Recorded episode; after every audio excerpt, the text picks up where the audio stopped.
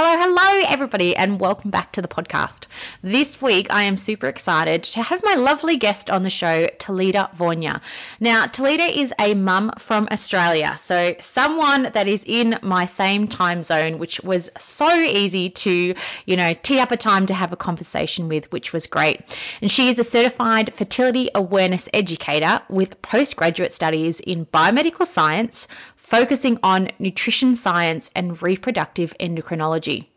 Talida runs a plant based food and women's health blog and Instagram page called Hazel and Cacao. And this is how I first heard about Talida years ago and followed her page ever since because she says shares such amazing information on women's hormonal health and food. So, you know, she is dedicated to educating women about plant based nutrition and hormone balance. So, this conversation, we dive into all things female hormones. We talk about diet and lifestyle, about plant based diets, going gluten free, chocolate, the benefits of chocolate, and why we do need that in our diet, and so many other things, you know, again, that are important to know about our female hormones and what we do, can do to really optimize them so that we can live a happy and full life without things like PMS and all those pesky things that uh, often interrupt. So let's have a listen in to our conversation. Hi, I'm Kate Boyle, and welcome to the Mind Movement Health podcast. Each week, I'll be bringing you health information from diet and lifestyle to movement and nutrition. My aim is to bring you bite sized pieces of information that you can instigate into your everyday life to change your health. Hi, everyone, and welcome back to the Mind Movement Health Podcast. I'm super excited today to have another wonderful guest on the show. Talida, welcome to the show. Thank you so much for having me. Happy to be here. Well, I'm really super excited because I said to, um, I connected with Talida via Instagram, but I've been following you for a long time, like years, I would say.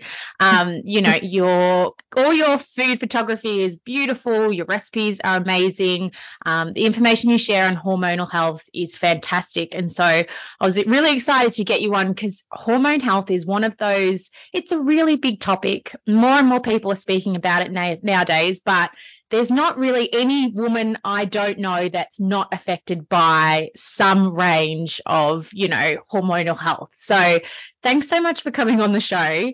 Um, but can you share a little bit more with your listeners about who you are and what you do if they don't know?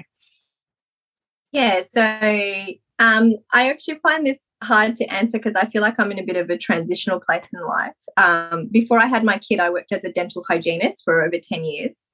Um, and then I like I hated that. So then when I had my kid, like during that time, I was suffering with my sort of health hormone problems, and that's really where my attention was focused. So I decided after I had my baby not to go back into that, and I am like still sort of gaining qualifications in um, women's hormone health and nutrition, which is the space I want to be in. Um, so I'm now a certified fertility awareness instructor, and I did go back to uni, I think last year, maybe maybe before that, I don't know. I did some postgrad studies in biomedical science um, that focused on reproductive endocrinology and nutrition science. Um, but like this is still the beginning for me. So I plan to do a lot more studies in the future and um, yeah, take it from there. And of course, I have my food blog, Hazel and Cacao, which I've had for many years. It started off just as a food blog and I've transitioned it more into women's health, um, hormone health sort of area now. And I know I know there's a story about and behind naming it Hazel and Cacao. Can you share that with listeners too? Yeah so yeah like as i said it started off just as a food blog and um, I just looked for, I hate coming up with names, and I just looked for a cute name that really was just, I saw a lot of people just going like their favorite food combinations. So to me, it was hazelnuts and chocolate, which is hazel and cacao, which was comes from Nutella. And that used to be my biggest obsession. And I used to eat a whole jar of Nutella, uh, you know, at that time of the month. So that's that's literally why I named it. And I didn't know that I would transition into women's health at the time. And when I did, I did play around with changing the name. But again, I absolutely hate coming up with names and I haven't come up with anything else. And I thought um, it still fits because it was a PMS craving and I still share mostly food content. So I'm keeping it for now, but that's the story. yeah. yeah. Well, I was to say most women uh, like chocolate and Nutella and all of it too. Yeah. So I think it's a pretty relatable story as well. um, I haven't. I never grew up with Nutella in my household, so I never developed, um, you know, a flavor for wanting Nutella.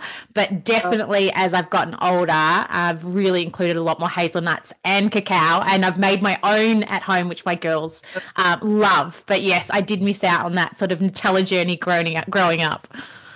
Yeah. Oh, I yes. No, I definitely was on it from a young age. yeah. You're lucky. You're lucky because it's quite addictive.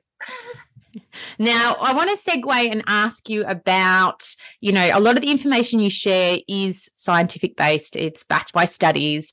And I wanted to ask you why that's so important for you to share. I know um, being a nutritionist myself and being in that health field, when I'm looking for information, that's what I seek out because for me, you know, that's backed by real evidence. We know it works. And I think that's really important to find. But I think as just, you know, a general person that's listening in that may be trying to find some information online about health and hormones, there's so much information out there that it's sometimes hard to sort through. So I wanted to know why you were so passionate about sharing that evidence based information.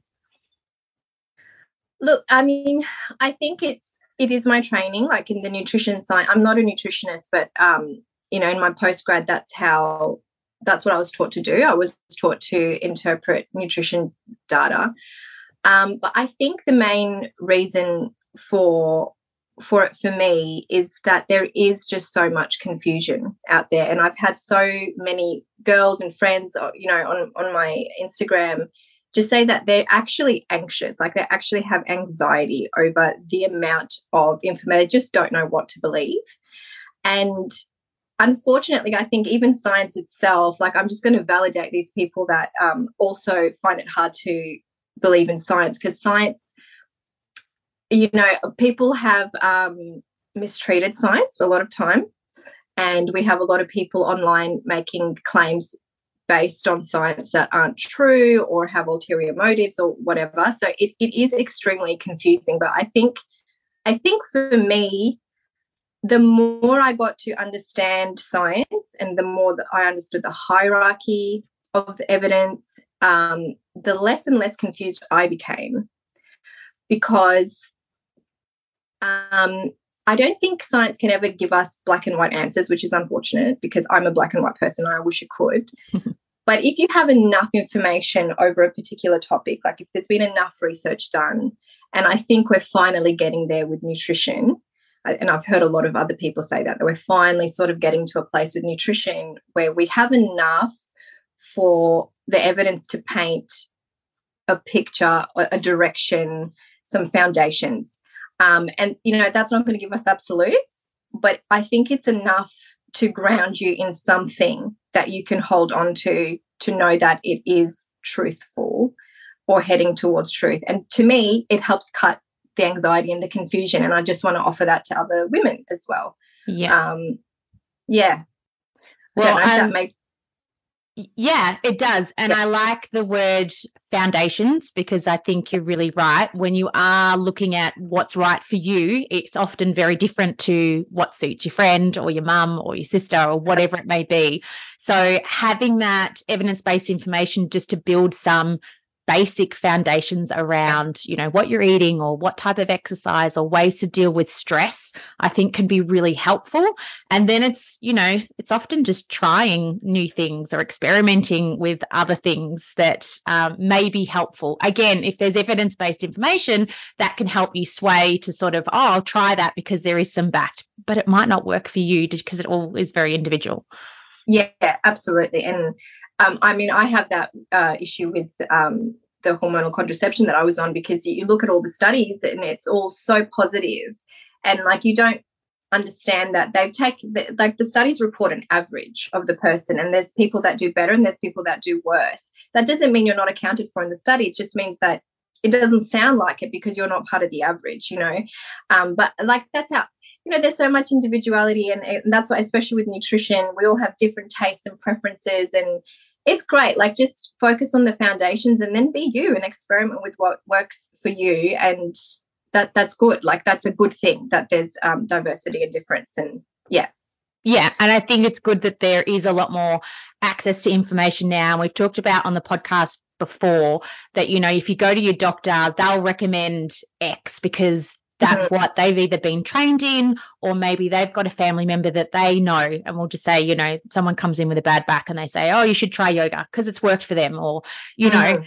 but there are other things you know it might be pilates or it might be strength training or it might be and they might not suggest that so that's where the onus is on you to actually research look into things and not always rely on you know your health professional because they do try but they don't know everything that's right that's right. I completely agree with that. And yeah, and I think so much of my journey is also just learning to trust yourself as well. And I think people with previous health traumas that uh, or chronic health conditions that can be very very difficult to do and it's so much easier to just think I'm flawed there's something wrong with me I'll I'll give that responsibility to someone else but no one can do it for you like you've got to you can base it off other people you can base it off the evidence but in the end it's all up to you that's yeah. it.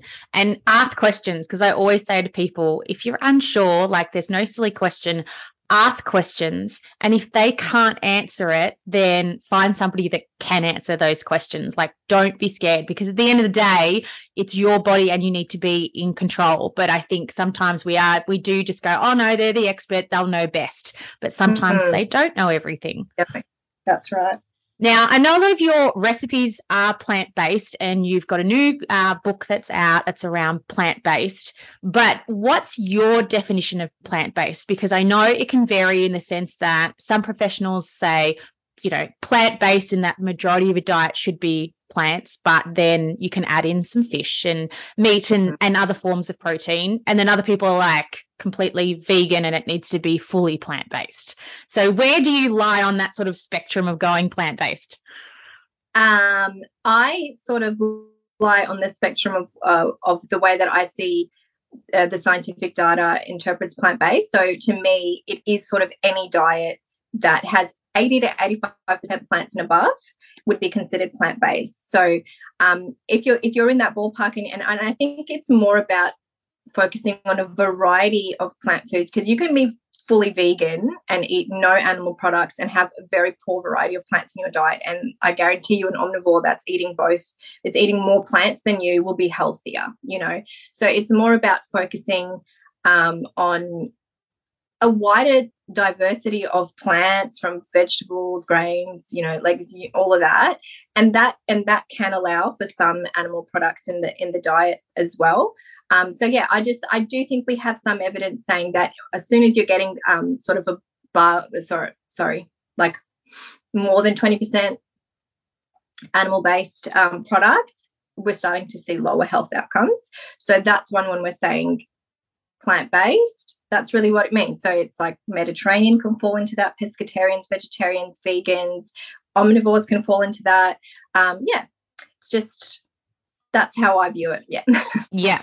And why is plant based so beneficial for women's hormonal health?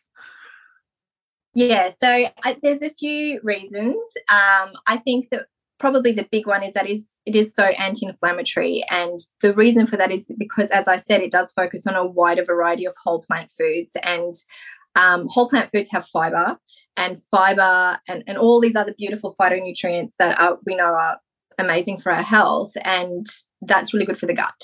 And the gut is sort of the seat of our immune system. So it's really going to help bring down inflammation. And so then it's going to help um, really bring down those inflammatory hormonal conditions like you know all the estrogen dominant type conditions like your endometriosis and your fibroids and you know even pms and, and that sort of thing um, other reasons are that it actually is a very nutritious choice. So I think vegan diets in particular get a lot of um, what's it called criticism for being, you know, lacking in nutrients. But uh, there was a study that came out, and I mention this study all the time that sort of compared all of the dietary patterns that we have at the moment, and none of them are good enough. Like none of them are actually hitting all of our needs. Um, and but what we're finding is the more and more plants we add in, the, the more nutrients we get as well. And um, I think I think that's actually the main reason I decided to go plant based many years ago because I was very depleted. Um, and I just felt like that is how I was going to get more nutrients in. Again, focusing on the whole plant foods, none of this processed stuff. Um, other reasons are, you know, we have good evidence showing that it's pretty good for fertility and also for women transitioning into menopause, especially with the menopause um, diets that are high in phytoestrogens as well. Yeah. So those are those are the top reasons that come to my mind. All amazing reasons. It's just I think it's always nice to hear from you know other people in the nutrition field why it's so important but you bring up a really good point about diversity too because i think mm. you know a lot of people tend to go back to the sort of regular meals that they have on hand. They don't try adding in, you know, lots of different veggies, or maybe they're not familiar with how to cook them. Um, I know myself just adding in more garlic, onions, chili, ginger. Um, really simple, gives so much more flavor don't you know they don't take a lot of you know time to cook them or anything but that can just give so much more flavor to your meals so much more you know anti-inflammatory properties antibacterial properties um, and super simple to add in. And there's like four extra sort of veggies you can add into your day. But yeah. you know what are your sort of tips and trips when somebody comes to you and they're sort of like oh i want to increase my diversity but i just don't know what to do you know i think a really simple tip is to just switch up the colors of the same food. So you you know instead of just having brown rice all the time, try red rice, try wild rice, try black rice. Like that even the, the color profile increases diversity. Or, the, or one thing i say with like quinoa is instead of just getting the white quinoa i get the tricolored quinoa because you've got the different colors in there. That's a good way to increase um, diversity. Um, it's spices and herbs, just uh, flavoring your foods with spice, like you were saying before, another like that all counts. Um, yeah, I don't know. Well, and I think for me personally, what's helped is learning to cycle sync because if you can, you know, sync your foods to, I think it's been one of the best things that I've done as a woman to help me get diversity at different parts of the month. So, like overall, I'm gaining yeah, more plants in. Knowing what I need at certain times of the month will help me reach out for different foods. Um, yeah, that's probably the main tips. I, I think I've heard that gut people are saying now that you need about 30 different plant foods minimum a week for that diversity that's actually not that hard to do. Like I, I hit well above that now, and I hit well above that even though I still have my regular foods that I cook on repeat. Um, because you do, like as a, as a mom, as a family, you you need yeah. those foods. it's easy. um, so, yeah, that's right. So maybe just like I'm not telling anybody to get rid of those foods because I don't know what I would do without them. Like we need our easy meals, but you know maybe allowing yourself to be creative every once in a while and um, just trying trying different things. Like i think that's the whole thing with my blog. Like that's how i started. That was my aim because i was eating nothing like actually nothing. I had very very poor diversity in my diet. And that was my way starting my food blog to keep myself accountable to try new foods.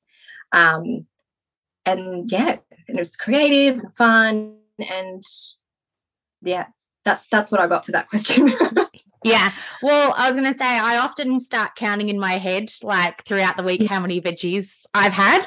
Um, and yes, I've heard 30 is like the yeah. key many times. Um, but I will often count through and be like, oh, how many have I had this week? Okay, I've had like 24. So what else can I, you know, add to the shopping list yes. or whatever? Which is probably just a thing like not many people do, but I know that I sometimes I count it out just out of curiosity.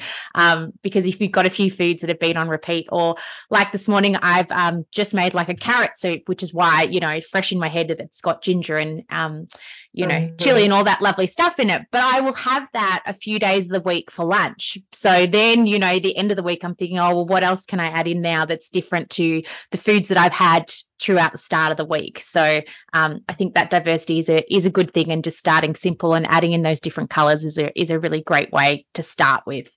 Now, you, a lot of your recipes are also gluten free. So I know from, you know, an anti-inflammatory point of view, going gluten free is fantastic for the gut. Is that the main reason that you include those recipes, or are there other sort of reasons that you decided to do a lot of them or all of them gluten free as well? Hi, everyone. I'm interrupting this podcast very quickly to let you know that Shaa's five day business reboot is happening this week, starting Monday, the 10th of October. So if you haven't signed up, it's not too late. Head on over and sign up now. Now, this is a challenge with a twist and it's totally free. It's aimed to bring the fire back in your belly and into your business. So join Shah and me for a total reset. You'll get clear, focused, and on track to build the life and business you actually want, not just the one you've got now.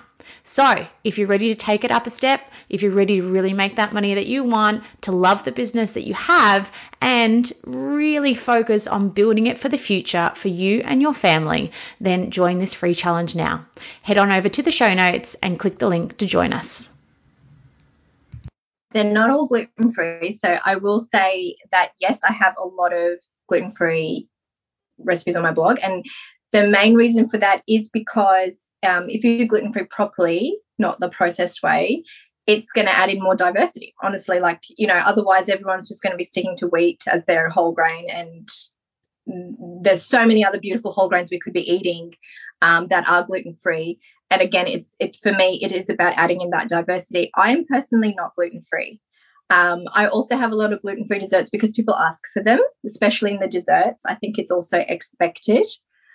I will say here um, i have been tormented over the issue of gluten for many years because personally i don't react. I don't have any problems. Like i have been fearful of gluten because i have heard so much stuff about it.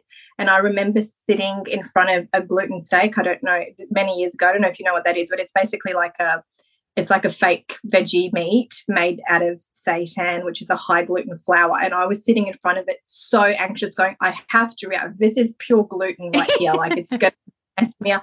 And absolutely nothing happened.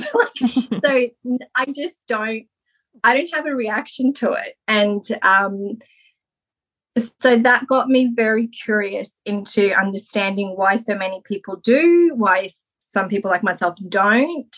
And I did go down the research. Um, yeah, I've been researching for many years, so I can share what I found if you'd like. Yeah, sure. Uh, so I think I think we'll start with the main problem with gluten-containing foods is the form in which we eat them, which is they're highly processed, they're white, um, you know, we've got our white breads, our white pastas, our cakes, our pastries, all made with white flour.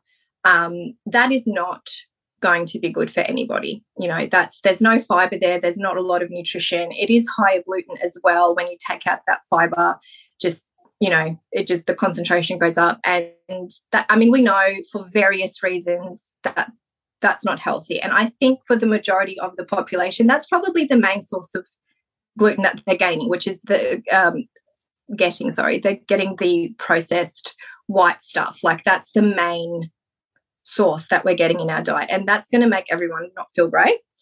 Um, we do have other issues with it with the pesticides that we use on our wheat, um, some countries more than others. And we know that these pesticides, uh, we know now that they can interfere with the gut microbiome and create problems there as well. But in terms of gluten itself, if you are celiac, absolutely you need to avoid gluten for life.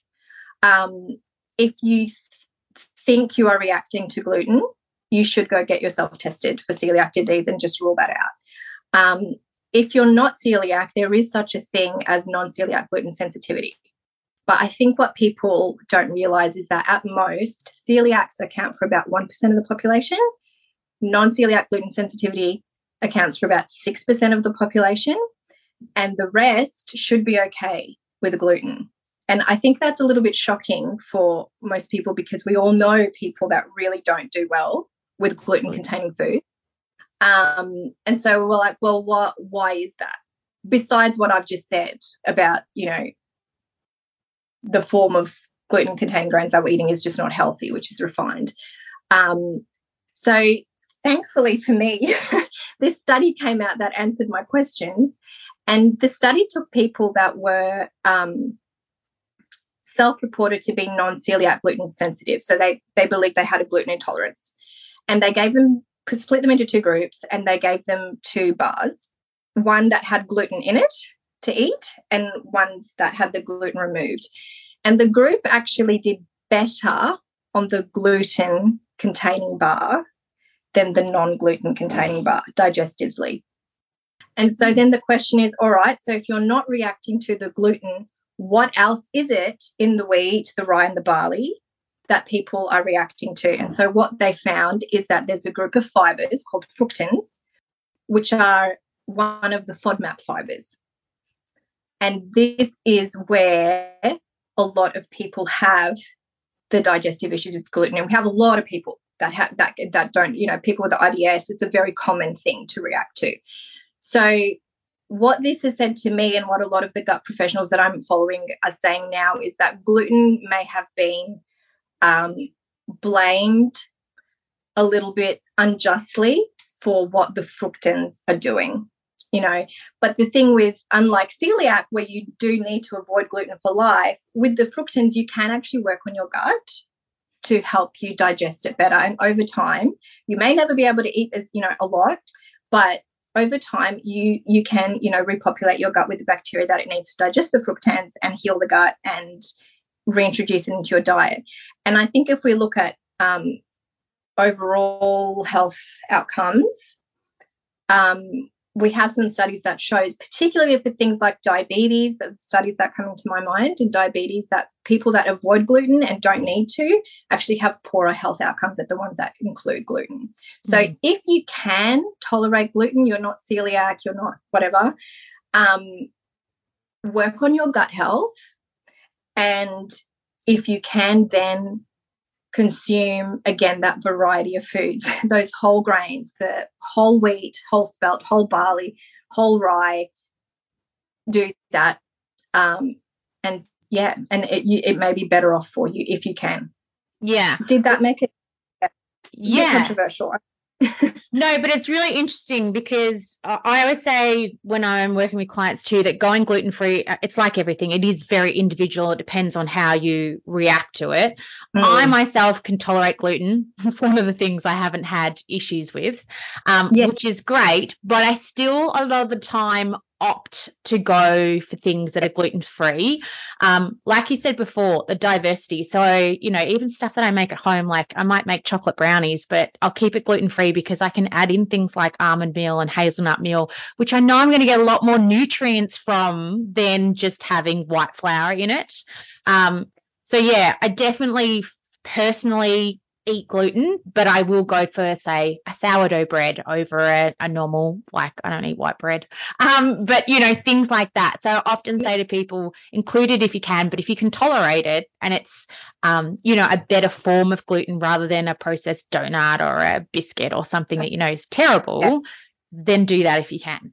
Yes. I, am exactly the same. Sourdough when I can, and when I'm cooking, especially in my desserts, why not? Like, why would you use the white flour? Like, there's so many other more nutritious options you can use, and it's adding to that diversity. And again, like, I think that's probably the biggest problem. We're eating too much of it. Like, mm. there's so many other good things that we could be adding in.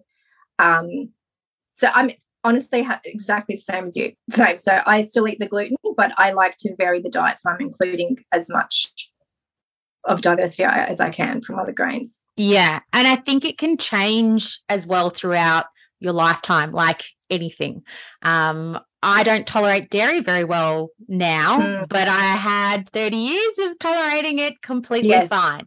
So, you yeah. know, it depends on your gut health. It depends on what stage of life you're in. Uh, you know, all these different things come into play. So, um, a client w- had recently, she had a lot of skin rashes flaring up, um, and she was did not want to give up dairy. It was like, no, I don't want to give it up. I love my dairy. And I'm like, just tr- two weeks, just give it up for two weeks. Um, a week later, she's like, oh, it's already cleared up a whole lot. Yeah. And it's yeah. like, yeah, and it might be, you know, I'm, I said to her, it, it doesn't mean that you can't ever have dairy again, but maybe, you know, until we can get this settled down, until we can get your, you know, gut bacteria great and and work on all those things, and then you might be able to add it back in in smaller amounts, you know, Mhm. and and it's going to be a trial and, and error thing, and again, everybody's different. So, um, Yeah. yeah, I do think it's interesting. There are a lot of experts out there that say you should be gluten free and you should be dairy free. Um, but there are different percentages of the population that can tolerate these things. And I think that's where, you know, working it out for yourself and going back to that sort of, you know, we we're saying before, trying, experimenting, individual, ask questions, but then really listen to your body is the best thing that you can do. And I just did want to say one thing since we're on women's health and the gluten. If you have another autoimmune disease, so if you have thyroid, Hashimoto's, or what, whatever, whatever other ones there are, there's a much bigger link with people that have autoimmune disease also having celiac disease or just non gluten, you know, the other one, the gluten intolerance. Um, and, and again, it comes to the gut because most autoimmune diseases have a gut component, leaky gut component in there. Um, so if that's you, then definitely be on high alert that it may be more probable for you as a woman that you may have issues with both gluten and dairy um, and other things. So I did I just didn't want to say that because there are. I mean, I don't have autoimmune disease, so it's not something you know. It's probably why. But again, that again can change in life because we know thyroid conditions, for example, they can pop up later on in life. They pop up a lot around perimenopause. They pop up after pregnancy. So things can change for sure. Yeah, and you do bring up that great point because the other thing is too you may have an autoimmune condition, you may not feel like you have any allergy to gluten, but you may have, you know, low energy levels, brain fog, you know, pain, whatever it may be, and just going off the gluten, reducing the inflammation in the body might mean less joint pain or whatever it is. So yeah, it's a I, I will often say that to clients too that um it's it's recommended if you can do it, definitely experiment with it. Mm, sure. Now, chocolate, because we have to talk about chocolate because it's one of my favorite foods. Um, but I was curious to know when it comes to the health benefits, what do you recommend is the percentage that you need, you know, of the dark chocolate to be eating to um, get the health benefits and sort of steer clear of the, you know, everyone's like, oh, it needs to be at least 70%, or I've heard 80% or as high as 85 or even 90%, which it starts to get bitter. So I almost think there's a almost that trade off with, you know, having all these nutrients and it being great for you, but then having the enjoyment of the, the experience and the taste as well. Mm. Um, I mean, the studies that I focus on, you know, that come to my head are basically the women's health ones. So I'm, I'm not really sure if there's other studies that I haven't looked at that will say like 70%. I have heard 70% and above a lot. What I have seen for women in particular around period pain is 60% and above. Oh. Um, so yes, you, you can get, you can, you know, you'll probably get more benefits the darker you go. But I personally love an 85%, like that's my favorite. but I know that's, and that, and it took me a while to work up to that because I definitely used to be a milk chocolate lover. So I worked up to that slowly. And I just think it's good to know that you don't need to go that dark in order to get the benefits. And I think the darker you go, you also run into the problems of it can be a little bit too stimulating for some women as well. And some women with like progesterone issues and um, migraines can get too stimulated by the very dark chocolate. So maybe start with the 60%, knowing that it'll give you some benefits and just find what works for you within that um, range Right. between 60% and 100. Yeah. Oh, that's good because I do like around the 70, um, and I cook a lot with the 70, um, Yes. that dark chocolate, just because it gives you that, like it tastes like chocolate. There's far too many. We don't eat desserts out and stuff very often anymore because it just tastes like sugar. It doesn't have that depth of flavor to it that you get if you cook with a, a 70% um, chocolate. So I know from sort of, I yeah, agree. My uh, experience, that's what I prefer and stuff as well. Um, now, if there's somebody that's listening in and they're like, yeah, I'm dialing in my diet and I'm trying to reduce inflammation in my body and, you know, I've done a lot with my food. Do you suggest other things for women that they should focus on around their hormone health that can sort of help to settle those hormones back down? Is it around, around you know, it might be exercise or stress is usually a really big one and stuff as well? Uh, I think for sure it's going to be stress, mindset, trauma, um, you know, all the, the psychological stuff. I, I think I think it's probably a bigger predictor of hormone balance than food itself. I you know, I think with hormones you've got the you know mind down approach and the body up approach, and for me the food is the body up approach kind of thing. But um, our our endocrine system is an extension of our nervous system. So if that's one's out of balance, it's very difficult. Some women have very robust hormones, but I'm going to say most don't. Like most, if you've got some sort of psychological stress in your life, um, to you know just too much too much cortisol and adrenaline from whatever the cause may be, over exercising, too much caffeine, um, anything like that, it it can and will throw your hormones out of whack. Um, and I would also say uh, blood sugar balance is a big one because again, our, our, hormones are like they run in a hierarchy, and our insulin, insulin and cortisol trump estrogen and progesterone. Um, so, yeah, I would definitely stress. I would yeah. say. And I know from some of the research I've done that intermittent fasting, because that seems to be the thing that lots of people always ask about. And there are different guidelines around, you know, again, if you've got an autoimmune condition, might not be the best thing to be doing, or um, if you're having a lot of hormone issues or during your menstrual phase. Um, what do you usually sort of talk with clients around intermittent fasting and their hormones as well? Look, I think I think um, intermittent fasting can be good. We do have a lot of, uh, you know, really positive evidence around intermittent fasting, but I think it's important for women to remember that the vast majority of that evidence is on men mm-hmm. and on menopausal women um, that are no longer cycling. So again, with intermittent fasting, it comes back to cortisol and adrenaline because if we are in starvation mode for too long. Like if we fasted for too long, your cortisol will go up to bring up your blood sugar. And again, if your cortisol goes up too high, it will have downstream effects on your um, on your hormones. So oh, I think I, uh, as a fertility awareness educator, I have seen women completely lose their cycles their cycles become longer they cease to ovulate and then they yeah they can lose their cycles simply because they're not getting the energy in and their cortisol's too high. So i think as women you need to be a lot more careful. Definitely don't really do it in the luteal phase uh, when we need extra calories. That's a little bit and our blood sugar is so unstable anyway uh, in in the luteal phase. So if you're going to do it stick to the follicular phase and and it's important to remember that women do much better with shorter fasting windows than men. So I think 14 hours is considered maximum for women, whereas men can go 16 to 18 hours.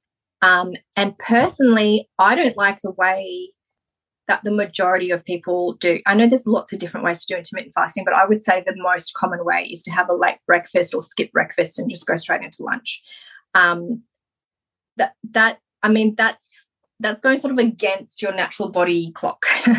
Um, because our cortisol and adrenaline is highest in the morning, morning. and if we yeah that's right. And then that's what people do they have caffeine they raise it up even higher and then they don't eat which means that they're going to screw up their blood sugar and raise it up even higher. And so it's much gentler and easier to sort of skip the evening meal or have it much earlier and have your, you know, the fasting window start earlier in the night, then extend into into like the morning time. I don't know if I'm communicating yeah. properly right well, I do that like because we don't, I don't intermittent fast, but definitely no. since having kids, we have dinner earlier. Like when you've got yeah. kids, they don't wait to have yeah. dinner later. So we might have dinner around 6 p.m. We'll finish like yes. maybe say 6:45, And then I probably, you know, in the next morning, generally I don't have breakfast till about 8 a.m. because I'll get up yeah. in the sixes, but I like to move my body, get all the kids' stuff ready, do their lunches for school, and then I'll have breakfast before I take them. So just normally without even trying, I'm doing around a 13 hour fast anyway. Yes. I'm not actually skipping a meal at all. I've just sort yep. of narrowed down that sort of eating period. So I think that can work really well. I think a lot of people sort of fall into that trap in the evening of snacking. It's the, you know, you're sitting at by the TV and you're having some popcorn, you're going to have a few more squares of chocolate. And, you know, that's where, you know, you can just sort of start to lose track maybe of how much you're actually taking in. Um, and that's when you're obviously going to be eating a lot later and then having a shorter window before eating again. So um, I totally agree with everything um, that you're mm-hmm. saying in that shorter window period for women, um, and there not being enough studies on women because it's mostly men, and definitely not enough studies to utilizing the different um, stages of our cycle and intermittent fasting and things. Mm-hmm. So um, again, I always say it's a very individual thing, but you can get the effects of it without skipping a meal if you're just eating that little bit earlier in the evening meal. And that's how I do it too, exactly the same. I will have dinner around six and get up at, and, and have breakfast around eight. So, um, and that works quite well. And, and I do start to feel it though. Like I can feel if I'm not eating by eight, I, I'll feel my adrenaline go up and I'll start to get a bit like, oh, not not good. Um, so yeah, we need to eat breakfast to bring down that cortisol. Uh, and it's just so much safer. Like if, if you're doing it for weight loss, um, your body around 8 p.m. at night goes in, it switches into con, con, conservation mode. So then, like, I can't remember the exact stats, but they're saying the same meal if you were to have it at breakfast compared to like after eight o'clock at night, it could have double the impact on your blood glucose at night time because your body is trying to conserve as much of that energy as possible. So that's actually like not not doing you favors for for weight loss. Um, yeah, and just it's just switching it. Like just if you just have that, you know, don't eat late at night and eat breakfast in the morning. Um, it's definitely gentler for women. Yeah. yeah. It's just sometimes breaking those habits can be a little bit harder, the snacking habits when you're watching TV or a movie or something. Yeah. Now, what's the one thing that you kind of just wish women knew about their hormone health? Like that just, you know, it's a fact that really every woman needs to know and maybe they don't know or would never sort of, uh, you know, I, I kind of feel like almost we were done a bit of a disservice in the sense that female, you know, hormones and stuff, there's a lot to it, but I don't really feel like anybody ever explained any of it or how you could utilize your cycle. It wasn't until I was a lot older. And I think that information would have been really useful when I was a teenager, you know, starting to get your period and, and trying to work out your cycle and stuff. I think that would have been useful for me anyway. Oh, yeah, there definitely isn't. Um, much in information it's it's getting there. It's getting like so when i when i was struggling with my health issues this is almost 15 years ago now that when i was really bad there was nothing. There was no one on social media talking about anything. Um, i made some decisions based literally on studies of women in menopause thinking that if i can you know, because there's just nothing, because for so long in the research, a cycling woman has been considered, you know, it's too much of a variable, the fluctuating hormones. So they'd rather just do men and menopausal women. And it is changing slowly.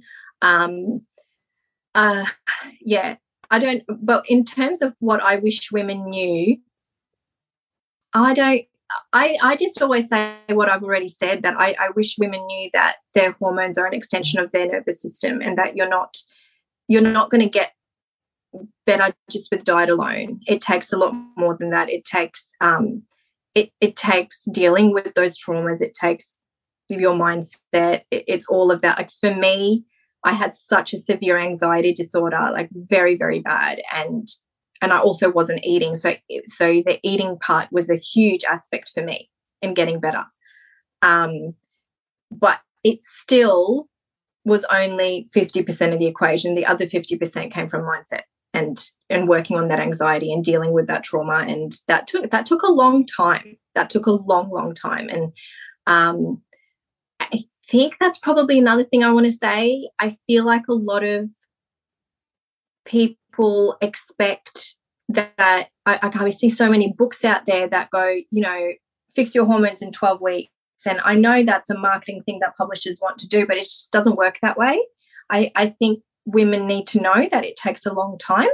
It took me probably seven years to get to a good place. And then I had a child and then I had another hormonal issue. yes. um, because things are constantly changing. So don't expect quick results. Like just be in it for the long haul. Yeah. Yeah. And can you, I know your new book only just came out recently. So can you share with us a little bit more about your new book as well? Yeah. So it's called Eating for Hormone Balance, a plant based guide. Um, it covers a lot of the topics that we spoke about here.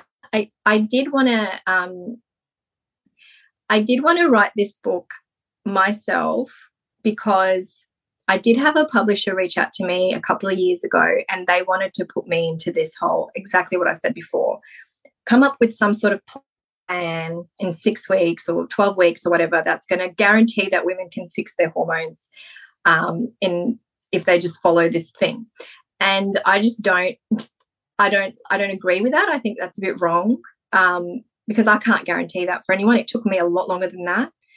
And so I really just wanted to write this book in a way where it was going to give women as much of information as they could about how to eat for your hormones. So it's covered all the confusing topics, macronutrients, micronutrients, things like intermittent fasting and gluten and dairy and um, you know, all of these foundational things for hormones. And that's really what I wanted it to do, create sort of a, a foundation and then have the recipes as inspiration. Um, because yeah, like we were saying before, it's up to you. So I'm I'm I want that book to give you the information that you need that you can take and apply to your life in a way that's going to work for you. I'm not going to give you a plan that's going to guarantee your hormones will be fixed in however amount of time. Um, yeah, it's really just about, I really just wanted to educate um, and inspire women to take control.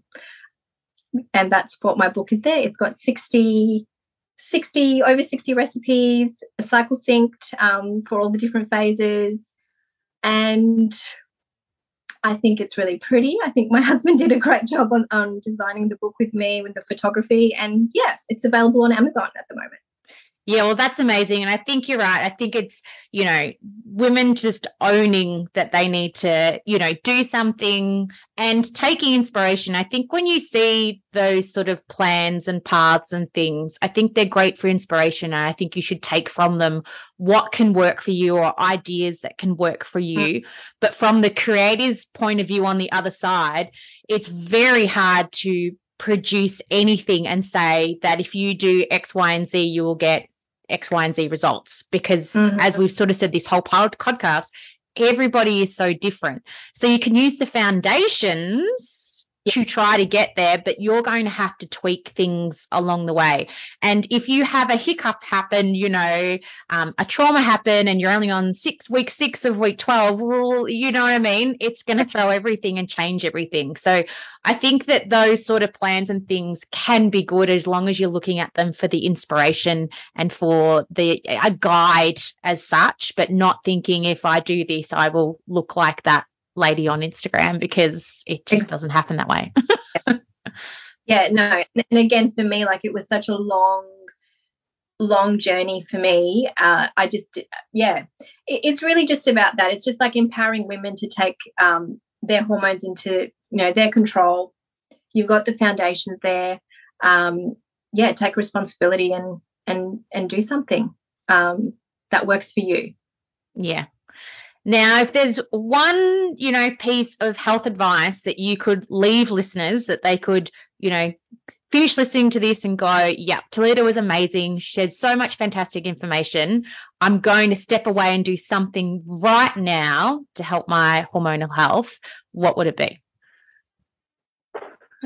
Wow. it could be something really little. It doesn't have to be big.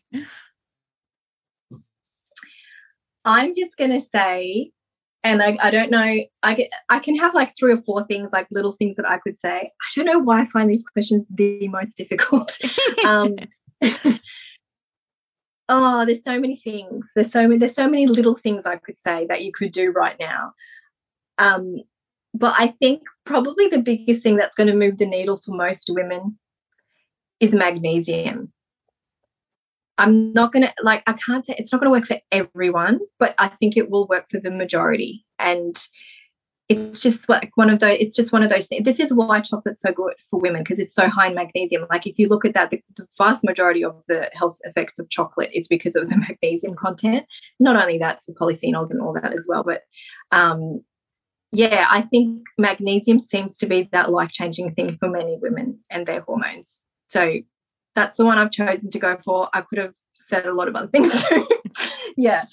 Now, I love it because we haven't actually really talked a lot about magnesium itself on the podcast.